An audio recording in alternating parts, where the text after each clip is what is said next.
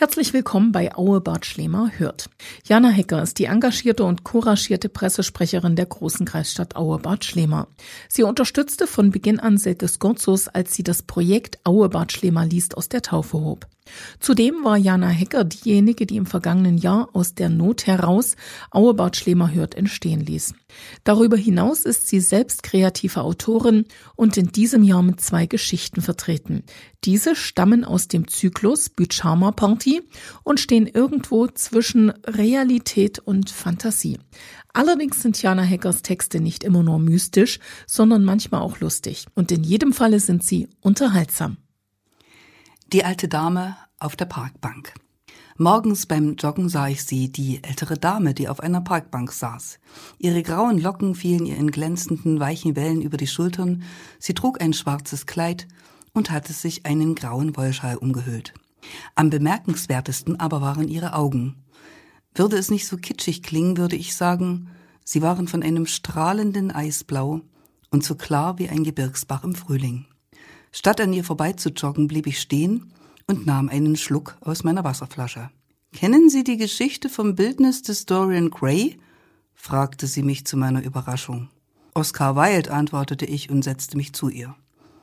»Früher war ich auch jeden Tag joggen«, sagte die alte Dame, »aber es hat nichts gebracht. Gemessen an meinen sportlichen Aktivitäten war das Ergebnis ernüchternd. Damals habe ich die Theorie vom kosmischen Zwilling entwickelt.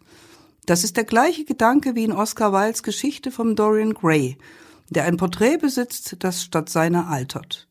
Während Gray immer maßloser wird, bleibt sein Äußeres dennoch jung und makellos schön. Nur dass es in meinem Fall kein Bild ist, das altert und auf dem die Lebensspuren zu sehen sind, sondern es ist ein kosmischer Zwilling. Jemand, der auch auf dieser Erde weilt und mit mir verbunden ist. Vielleicht hat ja jeder Mensch so ein Pendant, sinnierte sie. Ich schwieg verblüfft, denn so hatte ich das noch nie gesehen. Die alte Dame merkte das und versuchte weiter zu erklären. »Schauen Sie, wie oft machen wir eine Diät und wundern uns über den Jojo-Effekt. Das ist kein Jojo-Effekt, sondern nur die Auswirkung dessen, dass dein kosmischer Zwilling durch deine Diät und deine Abnehmerei zugenommen hat und jetzt abnimmt und du eben zunimmst oder andersrum.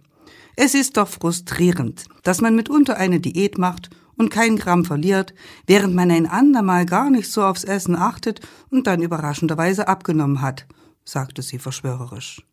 »Jedenfalls ist mein kosmischer Zwilling anscheinend eine durchtrainierte, dürre Zicke mit jeder Menge Durchhaltevermögen. Aber wahrscheinlich hat sie viele Falten, denn in dieser Beziehung kann ich nicht klagen. Da ist die Zeit zwar nicht spurlos, aber doch gemäßigt mit mir umgegangen, obwohl ich rauche wie ein Schlot.« Ein verrückter Gedanke, oder? »Und wie oft habe ich schon blaue Flecken gehabt, die ich mir nicht erklären konnte«, fuhr die Dame fort. »Mitunter fühle ich mich auch betrunken, ohne einen Schluck getrunken zu haben. Oder wache früh mit einem fürchterlichen Kater auf, ohne dass ich Alkohol zu mir genommen habe. Ah, dann weiß ich, mein kosmischer Zwilling hat es wieder mal krachen lassen. Ich glaube auch nicht wie andere daran, dass mich nachts Außerirdische entführt und malträtiert haben könnten, das ist Blödsinn. Am seltsamsten aber sind die Träume. Ich habe mich schon immer gewundert, dass ich von Orten und Menschen geträumt habe, die ich nicht kannte. In einem immer wiederkehrenden Traum lebe ich in einem Haus, das es in meinem wirklichen Leben nicht gibt. Dort entdecke ich nachts neue Zimmer, dekoriere um, laufe einsame Flure entlang. Ja, ich kenne sogar die Nachbarn von diesem Haus, mit denen ich mich im Traum regelmäßig unterhalte. Aber in meinem wirklichen Leben, da gibt es die nicht.« »Zumindest die Idee der Gedankenübertragung ist ja nicht neu«, meinte ich. Schon im alten Ägypten gehörte, Theorien zufolge, Telepathie zur Kommunikation von Priestern und Pharaonen. Na, die meisten Menschen beherrschen die bewusste Gedankenübertragung zumeist nicht mehr, aber die Ureinwohner von Australien, die Aborigines, praktizieren das auch heute noch über viele Kilometer hinweg. Und wie oft denkt man an einen Menschen? Und genau in diesem Moment ruft derjenige an. »Es gibt mehr Dinge zwischen Himmel und Erde, als eure Schulweisheit sich träumen lässt«, sagte ich, und sie ergänzte: »Hamlet, William Shakespeare.« Im Kalender der Mayas gab es die sogenannten Portaltage. »An denen spüre ich die Verbindung zu meinem anderen Selbst besonders intensiv«, fuhr sie fort. Die Träume sind heftiger. Und auch die unerklärlichen Auswirkungen auf meinen Körper häufen sich an diesen Tagen. Auch in den Rauhnächten, den Nächten zwischen Weihnachten und Hohnerjahr, an denen die Tore zum Jenseits geöffnet sein sollen und der Schleier zwischen den Dimensionen durchlässiger sein soll, machen mir besonders zu schaffen. Aber Sie müssen sicherlich weiter, Kindchen, sagte sie. Sie löste eine Brosche mit einem auffälligen schwarzen Stein von ihrem Umhang. Bitte, sagte sie, nehmen Sie das als Erinnerung. Es ist ein Turmalin, sagte sie auf meine unausgesprochene Frage. Ein Kristall. Und Sie werden ihn brauchen. Aber ich kann doch nicht. Doch, sagte sie, machen Sie mir die Freude, er passt zu Ihnen. Dann stand sie auf und ging, noch bevor ich mich angemessen bedanken konnte. Ich habe die alte Dame nie wieder gesehen, aber ich habe in den darauffolgenden Jahren viel über ihre Worte nachgedacht. Nach und nach entwickelte ich ein Gespür für seltsame Erlebnisse, und vor kurzem fingen die Träume an. Ich sehe Orte, an denen ich nie gewesen bin und Menschen, die ich nicht kenne. Ich wandere in meinen Träumen über einsame Berge und schaue in unbekannte Schluchten. Ich bin alt geworden. Ab und zu schaue ich mir die Brosche an, die mir die alte Dame geschenkt hatte. Ich weiß bis heute nicht warum. Im Internet fand ich heraus, dass der Turmalin ein Kristall ist, der dabei helfen soll, menschliche Vorstellungen zu einem erweiterten Bewusstsein zu transformieren, Energien freizusetzen und Licht ins Leben bringen soll. Heute Morgen sitze ich auf einer Parkbank und schaue überrascht meinem jüngeren Selbst beim Joggen zu. Kein Zweifel. Die junge Frau sieht nicht nur aus wie ich, das bin ich, vor vielen, vielen Jahren. Wie ist das möglich? Die blonden Haare, die bei mir längst ergraut sind, hat sie zum Pferdeschwanz zusammengebunden. Nur unsere Augen sind noch die gleichen. Die junge Frau bleibt bei mir stehen und trinkt einen Schluck aus ihrer Wasserflasche. In meiner Hand halte ich die Brosche und spüre, wie der Kristall sich erwärmt. Kennen Sie die Geschichte vom Bildnis des Dorian Gray? Höre ich mich fragen. Onkel Gerhards Geheimnis. Begonnen hat alles mit einer Murmelbahn, die ich als Kind gebastelt hatte. Liefen die Murmeln anfangs noch offen in ihren Bahnen, so wurden die Konstruktionen im Laufe der Jahre immer ausgefeilter und komplizierter. Die Kugel fiel dann durch ein kleines Röhrchen und löste nach und nach andere Aktionen aus, was mich auf immer neuere und verrücktere Ideen brachte.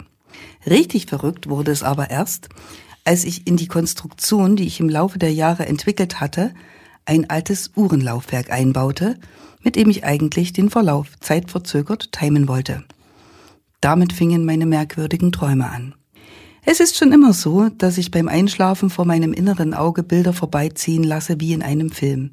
Neu war jetzt, dass ich, sobald das Uhrenwerk lief und ich die Augen schloss, das Zimmer weiterhin sah, aber dass in dem Zimmer merkwürdige Dinge vor sich gingen, die definitiv nicht stattfanden, sobald ich die Augen wieder öffnete. Meistens waren das harmlose Dinge wie ein Kreisel, der sich vor mir auf den Fußboden drehte, oder Gegenstände, die da lagen, wo vorher nichts lag. Eine ziemlich gruselige Sache jedoch bereitete mir einige Zeit Schlafprobleme. Ich hatte den Blick Richtung Schreibtisch und sah aus meiner liegenden Position nur ein Stück der Schreibtischplatte. Als ich die Augen schloss, sah ich jedoch eine Hand, die etwas auf einem Zettel, den ich aus meiner Position nicht sehen konnte, notierte. Es war eine Altmännerhand, die mit einem Bleistift etwas sorgfältig und langsam schrieb. Ich riss die Augen auf, das Bild verschwand und tauchte glücklicherweise auch nicht wieder auf, als ich die Augen wieder schloss. Das war übrigens generell so, sobald ich die Augen öffnete, um sie danach wieder zu schließen, sah ich andere Dinge in dem Zimmer als zuvor. In etwa so, als hätte man im Fernsehen auf einen anderen Kanal umgeschaltet, ohne den vorherigen wiederzufinden. In diesem speziellen Fall fand ich das jedoch überhaupt nicht schlimm. Wenige Tage später hörte ich beim Einschlafen ruhige und gleichmäßige Atemzüge neben mir. Es dauerte einen Moment, bis ich realisierte, dass ich nicht nur allein in meinem Bett lag, sondern sogar allein in meiner Wohnung war. Was um alles in der Welt ging hier vor? Ich stand auf, holte mir ein Glas Milch und ging zu meiner Spaßkonstruktion, die auf meinem Schreibtisch stand. Das Laufwerk des alten Weckers tickte gleichmäßig. Seit Tagen kam ich in meiner Tüftelei nicht weiter. Mir fehlte ein bestimmtes Teil, von dem ich genau wusste, wie es auszusehen hatte. Es sollten zwei Kugeln sein, die miteinander durch einen Draht verbunden waren und an einer Spule befestigt werden sollten. Durch die Fliehkraft der Kugeln sollte sich der Draht über die Spule aufwickeln und dann, aber das würde hier zu weit führen, feststand nur, ich wusste, wie das Teil, welches mir fehlte, aussehen sollte. Allerdings hatte ich keine Ahnung, wie ich das Ganze zurechtbasteln sollte. In früheren Zeiten hatten die Menschen mitunter einfach noch handwerkliche Kenntnisse, die leider im Laufe der Jahre verloren gehen. Aber mir würde sicher etwas einfallen. Vielleicht sollte ich die Kugel nicht mit Draht, sondern mit einem Gummiband verbinden und dann über eine Spannfeder. Hm. Ich verschob das Problem auf später und ging wieder ins Bett. Das wirklich Erschreckende war, dass ich noch nicht einmal erschrak, als jemand neben mir hustete. Unnötig zu erwähnen, dass ich nicht nur allein in meinem Bett lag, sondern auch allein in der Wohnung war. In den nächsten Tagen hatte meine Familie eine ganz besondere Aufgabe. Hierfür muss ich vielleicht etwas weiter ausholen und erzählen, dass ich aus einer alten Strumpfwirkerfamilie abstamme. Es gab einige Strumpffabriken, die von meinen Vorfahren gegründet wurden und über Jahre das Familieneinkommen sicherten. Mein Vater hatte selbst noch in einer alten Familienfabrik gespielt, die allerdings nun nicht mehr in Betrieb war und langsam verfiel. Das alte Gebäude sollte nun abgebrochen werden und wir hatten uns alle ein letztes Mal in den alten Hallen verabredet. Nicht nur, um vielleicht das ein oder andere nur für uns bedeutsame Erinnerungsstück mitzunehmen, sondern auch, um bei der Öffnung eines alten Wandtresors anwesend zu sein, der bei den vorangegangenen Entkernungsmaßnahmen zum Vorschein gekommen war. Wir gingen also ein letztes Mal durchs Gebäude und mein Vater erzählte, dass dank seines sehr erfinderischen und genialen Cousins Gerhard die Fabrik sogar über eine eigene Stromversorgung durch ein Turbinenhaus, welches durch den Dorfbach betrieben wurde, verfügt hatte. Ja, der Gerhard, sagte mein Vater, der war schon sehr erfinderisch.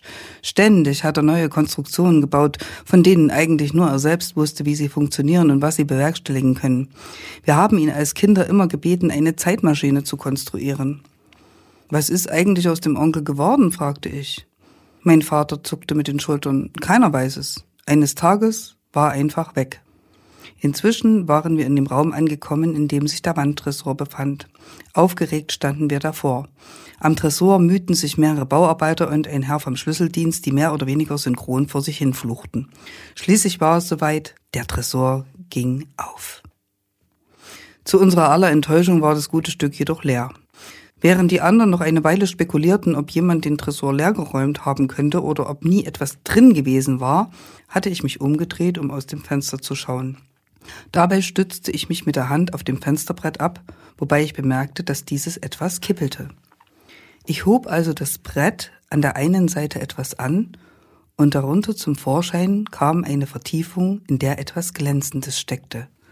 Vorsichtig hob ich das glänzende Teil heraus und hätte es vor Überraschung fast fallen lassen, weil es exakt das Teil war, das ich mir für meine Konstruktion ausgedacht hatte. Keiner hatte etwas dagegen, dass ich mir das Teil als Andenken mit nach Hause nahm und natürlich sofort verbaute. Es passte perfekt. An diesem Abend konnte ich beim Einschlafen und Aufwachen eine ganz neue Erfahrung machen. Waren es bisher nur Bilder, die an mir vorüberzogen, so hatte ich jetzt das Gefühl, mit dem Einschlafen meinen Körper zu verlassen und mich frei schwebend egal wohin bewegen zu können. Am Morgen hatte ich dann etwas Probleme, wieder in meinen schlafenden Körper zurückzufinden und musste mich erst einmal orientieren, wie ich da liege. Das alles geschah allerdings nicht bei vollem Bewusstsein, sondern eher im Halbschlaf, so dass ich das Ganze auch nicht beschwören möchte. Es war trotzdem etwas verrückt. Das Verrückteste von allem geschah jedoch morgens, als ich, nachdem ich das Teil eingebaut hatte, den Wecker aufzog und die fertige Konstruktion in Gang setzte. Um mich herum verschwamm alles, mir wurde leicht schwindelig und dann zogen die Zeiten in einem Zeitraffer an mir vorüber. Woran ich merkte, dass das kein Traum war, waren die Gerüche. Ich fand es schon immer schade, dass man Gerüche schlecht konservieren und als Erinnerung behalten kann. Die damals dabei waren, können sich daran erinnern, wie das Interschop roch. Aber weiß noch jemand, wie die D D R roch? Nach Kohlenstaub? Nun, ich kann Ihnen sagen, wie die Jahrhunderte rochen, denn ich sah sie nicht nur, sondern konnte sie auch riechen. Ich hörte das Grollen und die Detonation der Bombenangriffe aus dem Krieg und bekam für einen Moment kaum Luft, als der Flügel eines Papageis, der wohl aus dem Tiergarten ausgebrochen war, mein Gesicht streifte. Ich roch den Qualm der Jahrhundertwende und den Gestank der Jahrhunderte zuvor. Wer weiß schon noch, dass im Sommer des Jahres achtzehnhundertsechzehn ein Vulkanausbruch in Indonesien einen Ascheregen verursachte, der weltweit zu Missernten und Hungersnöten führte. Menschen und Tiere hungerten, viele starben und ich konnte es riechen. War mir anfangs nur etwas unterschwellig übel und schwindlig gewesen, so ging es mir inzwischen regelrecht schlecht. Ich weiß nicht, wie viel Zeit vergangen war, aber mir kam es wie wenige Sekunden vor, als mir meine Konstruktion aus meinen inzwischen schweißnassen Händen glitt. Als hätte mich ein Tornado erfasst, wurde ich augenblicklich zurückgeschleudert und fand mich auf dem Teppich sitzend und vor Übelkeit wirkend wieder. Das Gerät hatte ich am Morgen aufgezogen, jetzt war es offenbar später Abend. Ich musste unwillkürlich an einen alten Musiker denken, der mal mit mir und meinen Eltern im gleichen Wohnhaus wohnte. Der tauchte mal völlig verpennt auf, als meine Mutter die Hausordnung machte. »Entschuldigen Sie«, sprach er damals meine Mutter an, »könnten Sie mir vielleicht sagen, wie spät es ist?« »Um sieben«, antwortete meine Mutter. »Es ist um sieben.« Der alte Herr bedankte sich und stieg die Treppen wieder hinauf. Nach einer Weile kam er wieder und sagte, »Entschuldigen Sie bitte die Nachfrage, aber ist es um sieben abends oder morgens?« Nun, ich konnte zu meiner Beruhigung feststellen, dass ich bei meinem merkwürdigen Erlebnis lediglich einen Tag verloren hatte. Die Konstruktion war allerdings verschwunden. Nun könnte man vielleicht annehmen, dass ich mir ein Unwohlsein eingefangen hatte und dies alles nur geträumt haben könnte. Aber wo war dann die Maschine abgeblieben? Seither versuche ich, das Teil nachzubauen, was aber fast ein Ding der Unmöglichkeit ist, da ich über einen so langen Zeitraum daran herumgeschraubt hatte, dass einiges nicht mehr nachvollziehbar ist. Außerdem fehlt mir das alte Uhrenlaufwerk. Aber ich gebe nicht auf. Heute Nacht habe ich von Onkel Gerhard geträumt, der mir offenbar etwas sagen wollte, aber ich konnte es nicht verstehen. Vielleicht verstehe ich es morgen. Oder übermorgen. Oder nie. Wer kann das schon wissen?